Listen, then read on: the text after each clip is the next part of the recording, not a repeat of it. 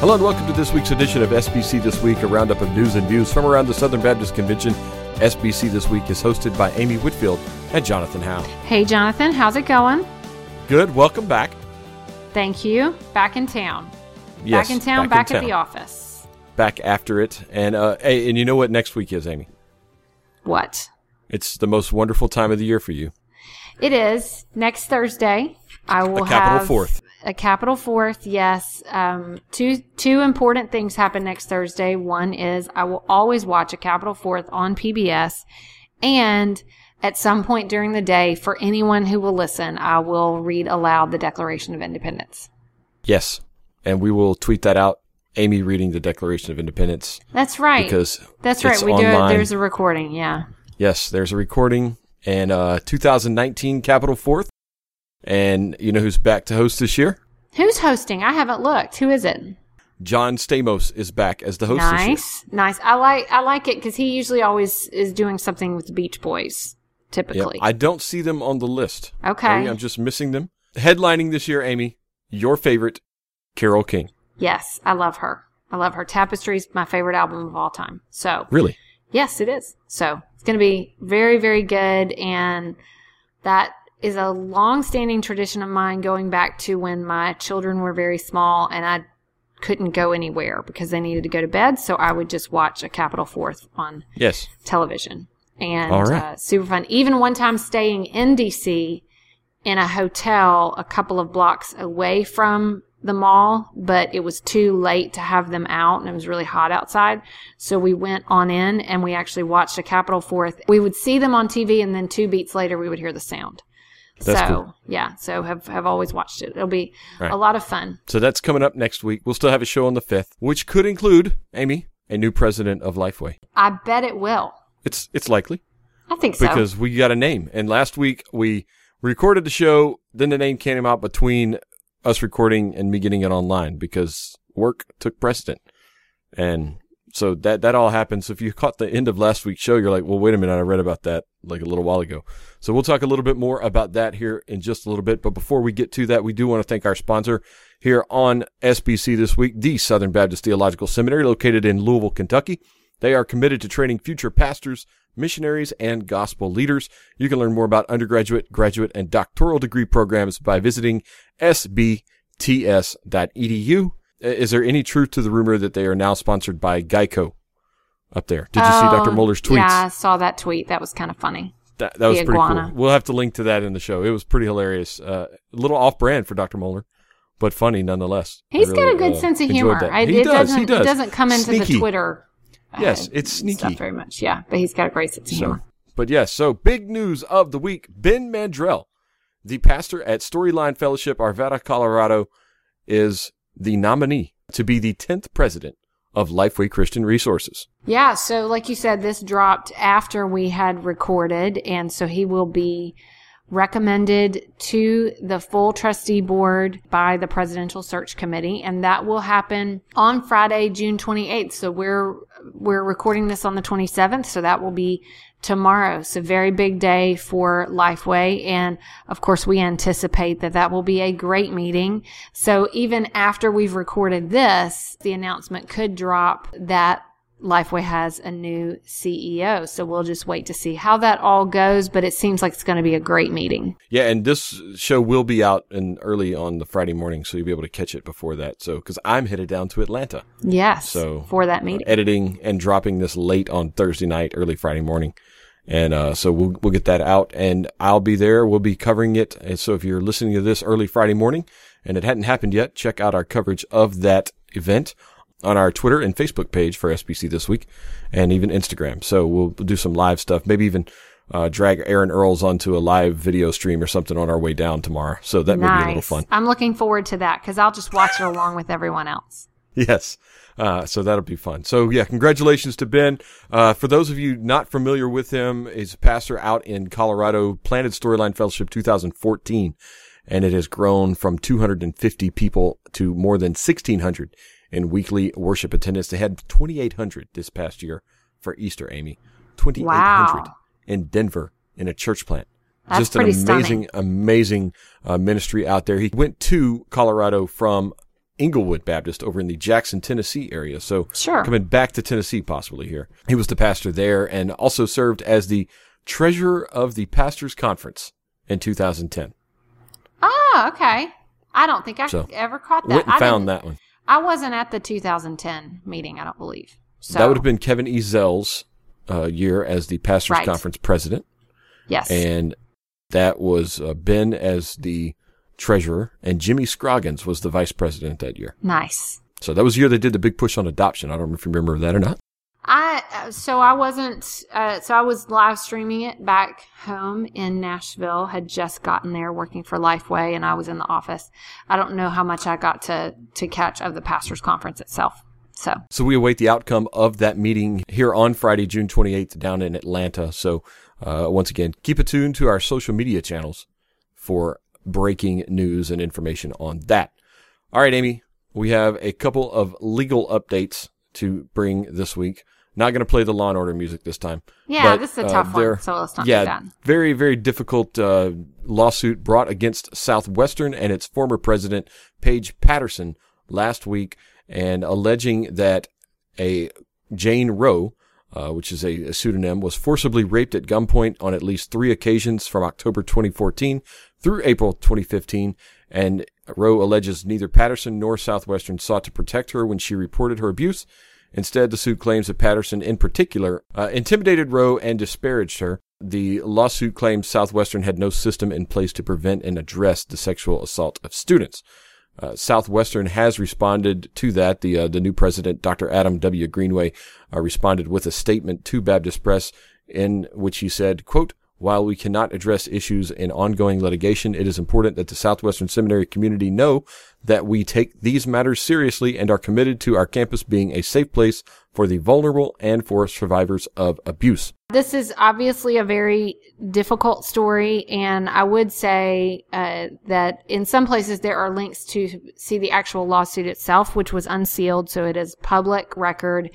I would recommend that people understand that there are some very difficult details in that. So if they choose to go and read it, they just need to be aware.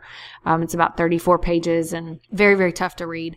And I think just reminds us how serious these issues are and how we can't dismiss this conversation. So uh, certainly there will be some legal steps that happen, and uh, as we hear those, we will cover them on SBC this week. But for now, we just have that the lawsuit has been filed. Also, in the legal area, Amy, another lawsuit has been appealed. The lawsuit that we have discussed in the past uh, with Judge Pressler, uh, that was filed by Gareld Duane Rollins, has been appealed, and he has retained new counsel for that. He has attained the law firm of Baker Botts in Texas, and uh, they apparently have a specialty in filing litigation appeals. There's just Yeah. an update on that. Nothing, nothing really new in that one except for there's the appeal. Yeah, and all we know is this came through in a tweet that we saw from Robert Downen, who is an investigative reporter for the Houston Chronicle, really was the sort of the team leader for the project Abuse of Faith, the series we've covered on here.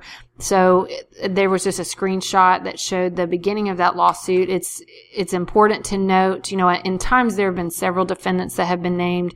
The defendants at this stage are Paul Pressler, Nancy Pressler, Paige Patterson, Jared Woodfill, the Woodfill Law Firm, and Southwestern Baptist Theological Seminary. So some of the defendants that have, have been listed in the past are not listed on this Yeah. appeal.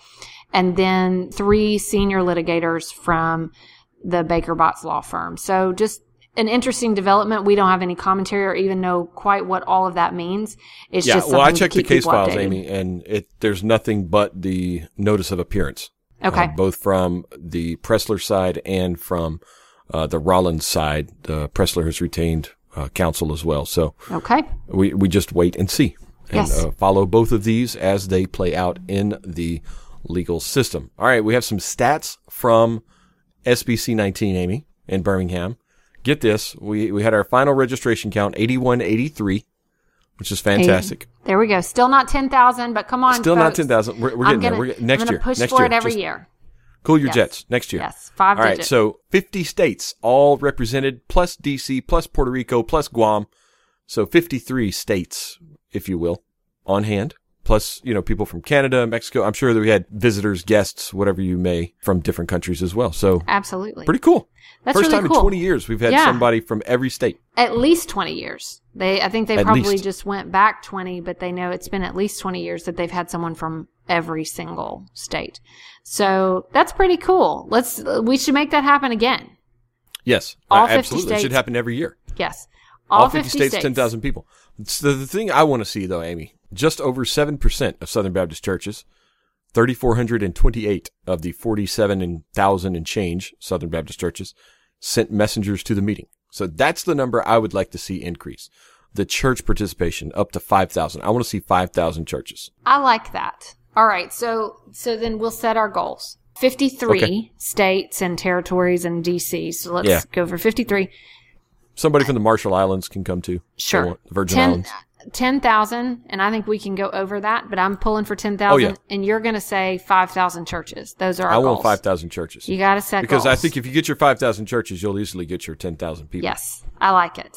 Let's do The it. The churches are a lead metric. The people are a lag metric. I don't understand what that means, but okay. It's kind of math, kind of marketing. But anyway, churches That's and not, that's not good asked. since I work in marketing, but Yeah, I know. you know, yeah, I you know. Uh, but churches participation. Uh, somebody had asked me this on Twitter, and by the way, nailed it.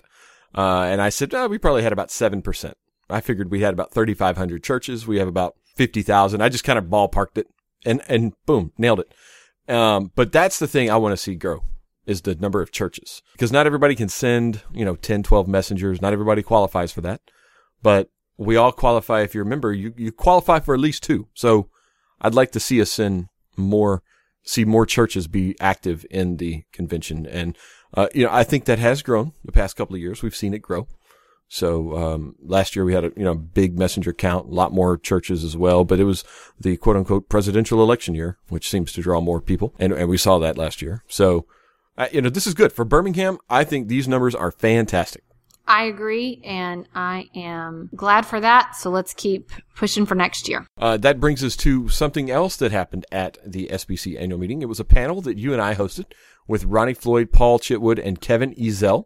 There's a story in Baptist Press this week about that panel with a great picture of you. I, I need people to just look at that picture and give me captions for your facial expression. Oh, goodness. that it kind of caught it kind of caught it like kind of mid movement, I think, and and it's one of those just funny expressions that you have there. So oh, I can't wait. Yes. So anyway, so if you want to take a look at that and suggest to us what Amy's thinking, put thought bubbles up there. That'd be great. That'd be fantastic. but anyway, we're going to link to the article there, but we also, because of the great technology that we have, we have the audio of that interview. So here is our discussion with Ronnie Floyd, Kevin Ezell, and Paul Chitwood. Today we have Dr. Ronnie Floyd, the president and CEO of the Executive Committee of the Southern Baptist Convention, Dr. Paul Chitwood, the president of the International Mission Board, and Dr. Uh, Kevin Ezell, who's the president of the North American Mission Board. We're going to talk uh, to you today about 20 minutes about Vision SBC. So, kind of like the future of the Southern Baptist Convention. Dr. Chitwood, Dr. Floyd, both new uh, leaders at their respective uh, entities, and Dr. Ezell been almost uh, nine years at, at NAMB and we're going to just kind of talk about where we're going from here in the Southern Baptist Convention.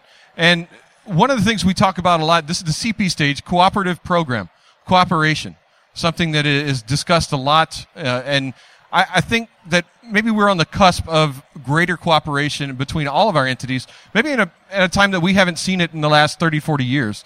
Uh, could, could each of y'all speak to how your entity plays a part in cooperation within the SBC? Dr. Floyd, we can start with you.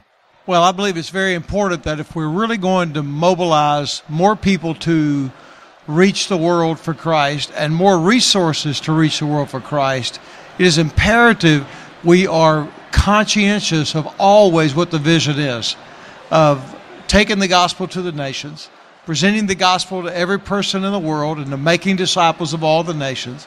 And the key to this is what the North American Mission Board does with our churches, what the International Mission Board does with our churches. And the more we can talk about that, the greater resources we're able to raise for the kingdom of God.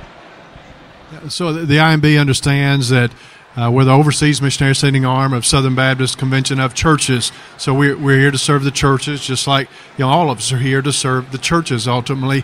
And we're thankful that in the CP budget, you know, the, the stewardship uh, of, of what makes it to Nashville to the national level, uh, the majority of those funds come the IMB. So, uh, with with humility and gratitude, we serve alongside one another's SBC entity heads. But we feel a great stewardship, uh, knowing how much Southern Baptists uh, and Southern Baptist churches invest in that work. Uh, we champion cooperative missions. We try to lead by example. Uh, I've always been highly committed to CP giving when I was a pastor, certainly as a state exec, and now as the International Mission Board president, a member of a church that's a strong CP giving church, because I really do think you know leadership by example is is key to this. I think the key is for pastors to really engage. We have to show value, value add. I, think we've got to tell our story better. We have so much value to share, but we've not done as good of a job as we could at marketing, letting the pastors know um, what that value is. And instead of just giving because you're supposed to give, uh, this generation of younger pastors, especially, want to know uh, why and what for. And that's why I'm, i could not be more excited about uh, Dr. Floyd and Dr. Chitwood uh, as we link arms together because, I mean, the reason that Southern Baptists are Southern Baptists is because of missions. And we have some incredible stories to tell. We just not told our story as well as we should have. Yeah, and I want to say this, uh, if I could, that, that's one of the things I'm going to talk about tomorrow. Is that one of the roles of the executive committee? Uh, we're going to identify it like this: telling and celebrating what God is doing. I think we've walked in our own stories way too much, and we need to do a better job of telling and celebrating what God is doing around America, around the world, around the 47,000 plus churches, through our entities, through our state conventions. But it all comes back to what the churches are doing. And we need to be faithful to tell and to celebrate what the Lord is doing. Now, Dr. Chitwood, you've seen this from a couple of different perspectives because you served at the state level for a, a long time. Now you are uh, at the national level, but then even looking to the world. How do you, when you're talking to churches, how do you encourage them? I mean, you know, we talked about telling stories, but how do you encourage them to invest in this when you know the whole structure so well? Yeah, thank you for that question. I, I believe that uh, simply informing, as, as, as Kevin said, we don't do enough a good enough job telling the story.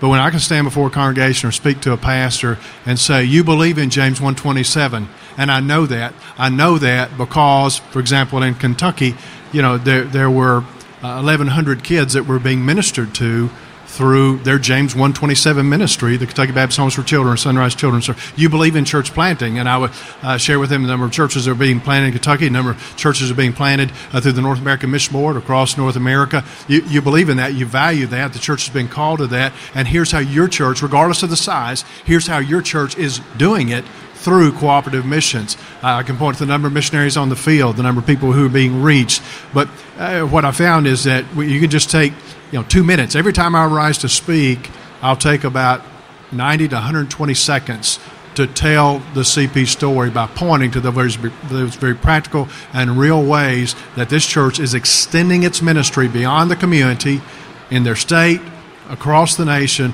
and around the world. And I can see, uh, you know, eyes light up. There's attention given to that, and it gets back to us just telling the story uh, better than we've told it in the past. Now, we're kind of at a crisis moment. This is something that came out about a month or so ago. We started realizing this, and, and both of your entities kind of talks to both of your entities. Uh, missionary positions that we don't have qualified people to fill yet, open spots. Church planter, uh, you know, churches that need to be planted, we don't have qualified church planners. How do we address that? Is it a crisis moment? And how do we address it moving forward? I believe it is. Uh, I mean, we could plant 100 more churches tomorrow if I had 100 planters to do it. Uh, we don't need you to send us the least qualified and the guys who can't get a job. We need high capacity leaders. That, that's why right now our sustainability rate and uh, survivability rate in the church plants is very high um, because we're, we're, we've raised our assessments. But when we did that, we knew when we raised the assessments, then that fewer people would able, be able to meet those standards. But but they're in the churches, and we just got to have churches that are more intentional about raising up the next generation of missionaries and pastors. I mean, we need pastors in North America to pastor the existing churches that we have. That's one of the biggest challenges we have is in revitalization, not having people to fill some of these pulpits. So, um, absolutely, I could plant 100 more churches tomorrow, but we are not going to sacrifice the quality of church plants just to succumb to an expectation of quantity. Just to meet numbers. Exactly. So IMB missionary, uh, you know, the standards for appointment through the IMB for missionary candidates are infamously high. It's a high standard, but it goes back to what Kevin is, is referencing. We want to send out, you know, the, those who are best qualified. And there's so much involved in cross cultural missions and planning your life overseas, the stresses, the difficulties of that. Uh, and, and, and we don't want a family to fail. We don't want an individual to fail, all the trauma that, that is associated with that. So it's, it's a very tight scrutiny that takes place in that appointment process. When I came into my role seven months ago, we had 82 uh, candidates in the long term missionary appointment application process. Uh, now that that's staggering to me because when I was a trustee with the IMB, uh, 2002 to 2010, there was a time which we had a thousand candidates in the what we call the pipeline. So when I came into my role and said, "There's 82," what is going on? Uh, but I think when we went through the downturn and the downsizing, what is known internally as the VRI, you know, the IMB's like acronym crazy. Uh, so that's acronymish for you know some people had to take early retirement and come home. Uh, but when we went through that process, I think the message that got out is that the IMB is no longer sending people. Uh, but the IMB is sending people. We're sending more people today. We have, uh, uh, because some of the corrective measures that were taken uh, over the last, you know, five to seven years, uh, we do have the opportunity to send more people to begin to rebuild that missionary force. So we're down about 2,000 from where we were. And you, you think about frontline missionaries going from 56, 5,700 down to 3,700. That is a tragedy. That's a travesty. Uh, but we're in the process of building back. And what we want to communicate clearly to the churches is, you know, open for business, uh, send us your best. Uh, we, we, we have the opportunity uh, to place them around the world, and we look forward to working with churches and seeing that happen. All right, Dr. Floyd, how do you, first of all, in your role, encourage pastors, but also you for over 30 years you were a pastor that was sending a lot of people. So from the the church standpoint, how do we become churches that are sending people out so that this is not happening? It would have been a rare Sunday morning over the last two decades when I did not extend, as part of my public invitation, something like this. If God has been working on your heart to surrender your life to full time Christian ministry, to take the gospel across America and the world. You may not even know how you're going to do that, but you just know God's got this special calling on your life, or you want to talk about it. We want you to come today. We need pastors, all 47,000 churches need to be making that call to the smallest of churches in the country, to some group they would have never thought because Hey, I came from a church running 30 to 40. Somebody was faithful. And so I think we have to be more conscientious. Uh, I've heard the phrase, and perhaps I know these men have, obviously. Uh, we, we need to have a new emphasis of calling out the called. Across this convention, we need to challenge every pastor, challenge all of us when we're before hundreds or thousands of people speaking, who's here today? God is working on your life in a brand new way. That's what we need. And that kind of ties into the next thing I want to ask you too about is uh, GenSend and GoTo, uh, because their programs now. It's like we're we're creating a farm system type program. So if you could just talk, uh, you know, Paul, we can start with you. Yeah, I'm, I'm so thankful for the go-to emphasis uh, of J.D. Greear. Not only does he have uh, the best biceps in SBC president history, uh, he, he's also Dr. Floyd. I mean, well, I mean, Dr. Floyd is is a man among men. But you look at JD and those you know t-shirts, it's like wow. Uh, but he he has brought us to the focus that we really do need in terms of uh, raising up the next gener- generation of Great Commission warriors, calling out the called, if you will. Uh, the IMB began their go-to program in 1965. It's called the Journeyman Program. and we've had more than 6,000 uh, young people go out for two years uh, through that journeyman program. We're still sending them out. Uh, we're thankful uh, again that JD's calling uh, the attention of the SBC back to this, and uh, look forward to seeing those journeyman numbers uh, climb. And here's here's one of the stats that we don't miss at the IMB, and that is 20% of those who serve as journeymen through the IMB go on to become career missionaries through the IMB. Uh, and surely some of those journeymen go on to serve career missionary, as career missionaries through other sending entities as well. But 20% of our force has come from that journeyman, it's that student uh, or post student two year experience.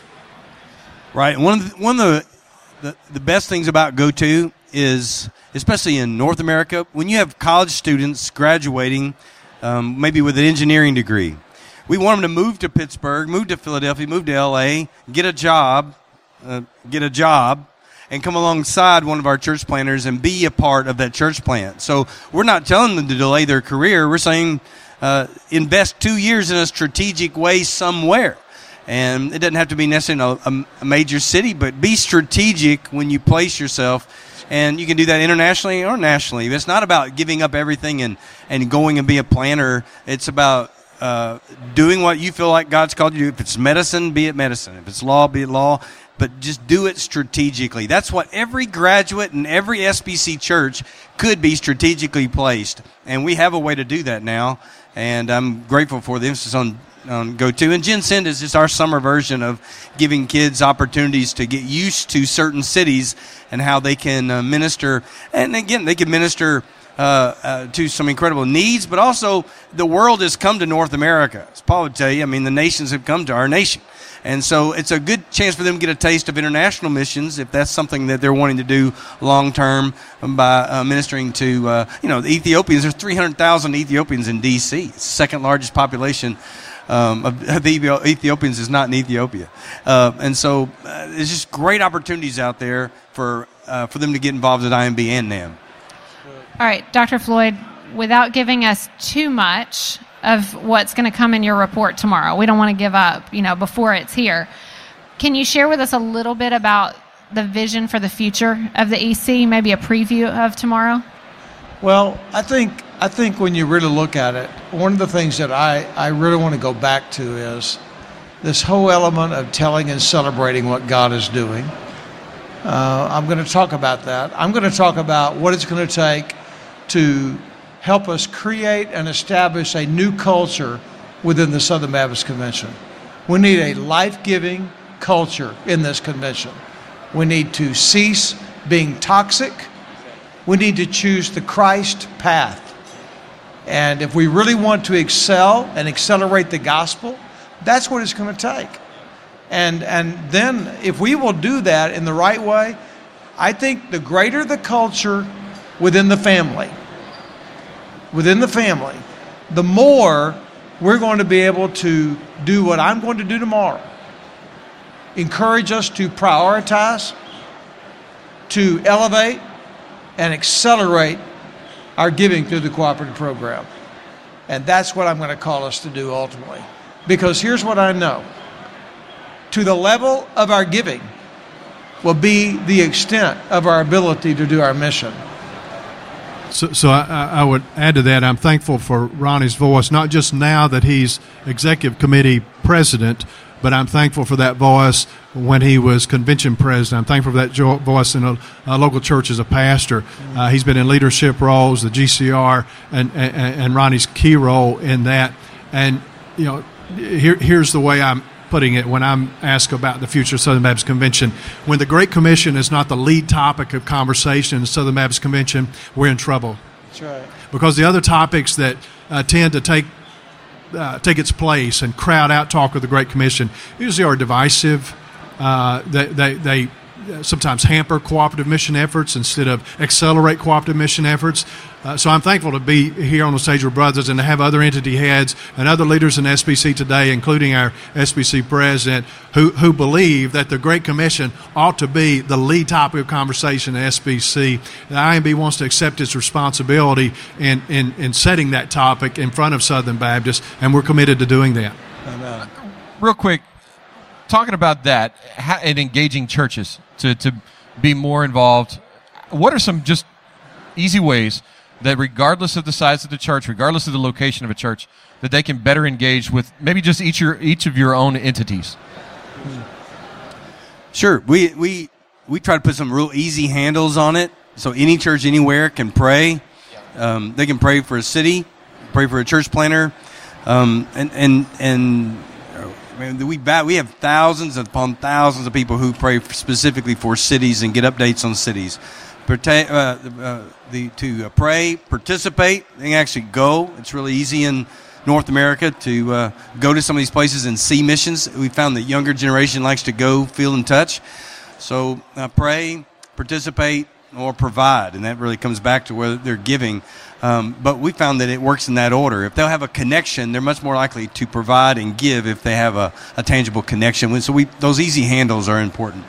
Yeah, so I mean, I'll, I'll echo that. For us, pray, give, go, send. And uh, at imb.org, you can find daily requests uh, for the nations. And You're for tweeting that out. Uh, I, Been noticing that. Yes, yes. Well, I want Southern Baptists to be praying more because the greatest resource for the Great Commission is not our money. Uh, it's it's not even. We talk about people being a greatest resource. The greatest resource is the Holy Spirit of God, and to call upon the Holy Spirit of God to, to use us uh, in providing for uh, and, and and going. Uh, so uh, to, to get the emphasis on prayer at the IMB. In fact, we just moved the uh, the prayer office at the IMB back into the office of president. So you know it it, it will uh, be a part of everything that we're doing as an organization. We're uh, we're thankful to, to be championing that among Southern Baptists. So the the prayers, giving, obviously cooperative program. Uh, we have uh, Annie, Lottie, state missions offerings. Those offerings make an impact uh, in, in tremendous ways and very direct ways. Uh, and so, but then uh, going, uh, we're going to be releasing a study with Barna uh, at the first of the year uh, that that tells what we've kind of known intuitively, uh, but it's uh, research, it's data that's going to give evidence to the impact that going on a missions trip makes in the life of an individual in their giving and in their praying. Uh, the, the the change that, that being a part of of uh, the, knowing a missionary, meeting a missionary makes. So pray, give, go, and send. Yeah. Dr. Floyd, real quick. Well, I would say that I'm learning a lot uh, in doing this, but I think the greatest thing I can do is to champion reaching America and the world for Christ and moving as many resources as possible, including the power of prayer and the power of the Holy Spirit, getting our people to call out to God and to really pursue. Let's do the best we can to to literally fulfill the Great Commission in our generation. All right. That was a great conversation. I'm glad we were able to play it again here. And maybe one day we'll get to sit down with them again and uh, hear after another year or so uh, how things are going. Yeah, yeah. So two of the three are brand new at their entities, and uh, you know, Dr. Ezell been been at NAMB almost ten years. Can you believe that? That's almost ten years. It's it just like flown by. I'm sure it's felt a little bit longer to him probably, but for us, it just kind of flown by. So uh, yeah, it's it's exciting times at, at NAMB, IMB, and the executive committee. So uh, thanks to those guys for sitting down with us at the ex- annual meeting, and uh, glad to have that discussion. That's going to bring us to my favorite part of the week. This week in SBC history, Amy, blow our minds. So I found another sort of post annual meeting release. This was in 1952. And if you go to the end of this Baptist Press issue, there's a cool story that talks about suggestions coming in for Houston convention. So remember, you have to remember 1952 is in a time where obviously there's no social media, there's no blogs, there's no website where you can make suggestions, no way to really just easily get in touch with people. So Porter Routh, executive secretary of the executive committee, had, uh, I guess, opened things up for people to have suggestions to pass on to the Committee on Order of Business. So they published them in Baptist Press, suggestions that people had for the next year. Now they're very clear They had neither been considered nor approved by the EC, but were forwarded on to the Committee on Order of Business only for information and further consideration.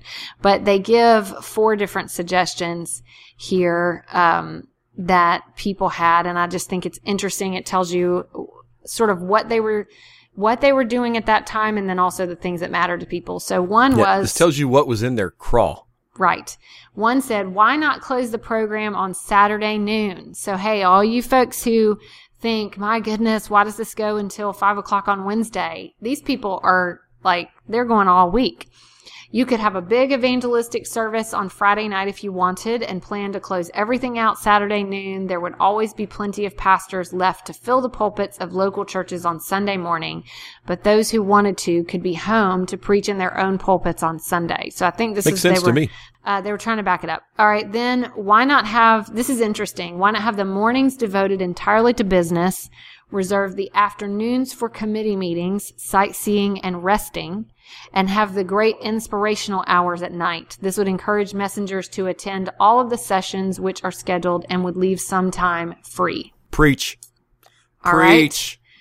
Uh, why not put an adjournment hour on the night programs and then stick to it? The preliminaries should be shorter or the introductory section made more brief so that the main speaker would have more time if there is a main speaker and yet not have to keep the crowd up most of the night. You know, one of my pet peeves is people that introduce speakers that And just, they speak. like they they And speak, themselves. Right, right. Yeah, yeah. Well, I, uh, hey, number well, three, I'm I'm on board with this one too. Yeah, well, you're not alone. In 1952, they were saying the I- same thing. And the last one was give more time to reports with recommendations so the messengers would not feel they were taking the time of the next speaker if they asked a question. So this is saying if there are reports that are going to have something the messengers have to vote on, they want more time so they can talk about it. A large democratic body like the Southern Baptist Convention can function at its best only when sufficient time is given to hear all sides of the question at hand and a decision can be made on the basis of facts rather than impassioned appeals. So, That sounds familiar. very articulate uh thing someone really knows their their stuff and it, then it said any further suggestions for the program should be sent to reverend ab van arsdale Van from Arnsdale. College Ave- from College Avenue Baptist Church in Fort Worth, which I think there this was a clear message. It looks to me like Porter Routh had been getting these, uh, had received these, and was ready to say, "Why don't you send the rest of them straight to the Send those to AB. in Order of Business?" Yeah. He'll so uh, These are not bad ideas. No, these they're are, not. the- none of these are harebrained, crazy, ridiculous. These are legitimate, and I, I applaud all four of them. Yes. So, but it's interesting to hear how in 1952 how they were thinking about things. So, Yeah. I, I would, I would have much of the same commentary. Yes, although I'm sure you're not advocating right now for closing the program on Saturday noon. Heck because yeah, that let's be, go. All that would week. be quite Let's an make extension. Yes. Well, Let's if you're, make it happen. if I think if we were going to do number one and go until Saturday noon, then we have to advocate for number two, where the afternoons are free Two, for three, and four sightseeing. all and totally make resting. sense. Yes. Yeah. Yeah. All so, right, I- so- this is fantastic. Yeah, so just like we do, we have kind of these debriefings and people put their suggestions out on Twitter and things like that. They were doing it that way in 1952, just sending their suggestions through the mail, and they were all talking about it this week in SBC history. I mean, think about a week long SBC annual meeting. It's like adult spring break. Well, you know, I would love that. I know, and so would I. That's the sad thing. We're everybody at home's listening to this going, no, Hmm. I don't think we would get 10,000 if we expanded that. no, no. Come on, we could have a- vacation together. All We'd 10,000 have a mob outside our outside our room or something. Yes. Golly, they'd be so mad at us. All right. That's fantastic, Amy. All right. So, all right, those are great, Amy. That brings us to our resources of the week. Your resource of the week is It's the Declaration of Independence. I would like to post a link to it. okay. I would like to post a link to it and encourage everyone to check it out this week and read it aloud next Thursday. Yep. To your family. Um, at the very least, give it a look because it is a great, great document. send us pictures and video of you doing that at, at home, and we'll we may send you a free book. I got some books over here. that I Yeah. need to get rid So of. that's So- my resource. All right, very cool. My resource of the week, uh, because it's you know Lifeway presidential election possibility meeting time, is a an interview that you did with Brad Waggoner. at the Oh, annual yeah. meeting. Um, we can't really squeeze that in. It won't really fit because there's so much transition into the uh, the podcast. So we'll put a link to that as well as the report and the video that was in the Lifeway report. I think that was a very very important uh, explanation and simple explanation of the challenges that Lifeway retail stores had faced.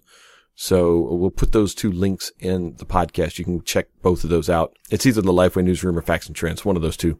They've got them. So we'll put those links in and you can check those out as uh, things at Lifeway are possibly a change in, Amy. There you go. Well, I hope it's a great day for all of you. I'm excited. Yes. I really am. Uh, we are looking forward to this and we are really excited here in the building. So, uh, been waiting on this for almost 10 months now. The end of the openings in That's the right. SBC. Last one So- for a while. Last one for a while. So we'll have to wait and see what the next one will be. All right. Well, that's going to do it for us this week. Have a great 4th of July. Check out Capitol Fourth, John Stamos and Company, and uh, watch along with Amy and I. We may tweet from the account on that. But follow us on Friday, Lifeway Vote down in Atlanta, and we'll see you next week. See you next week.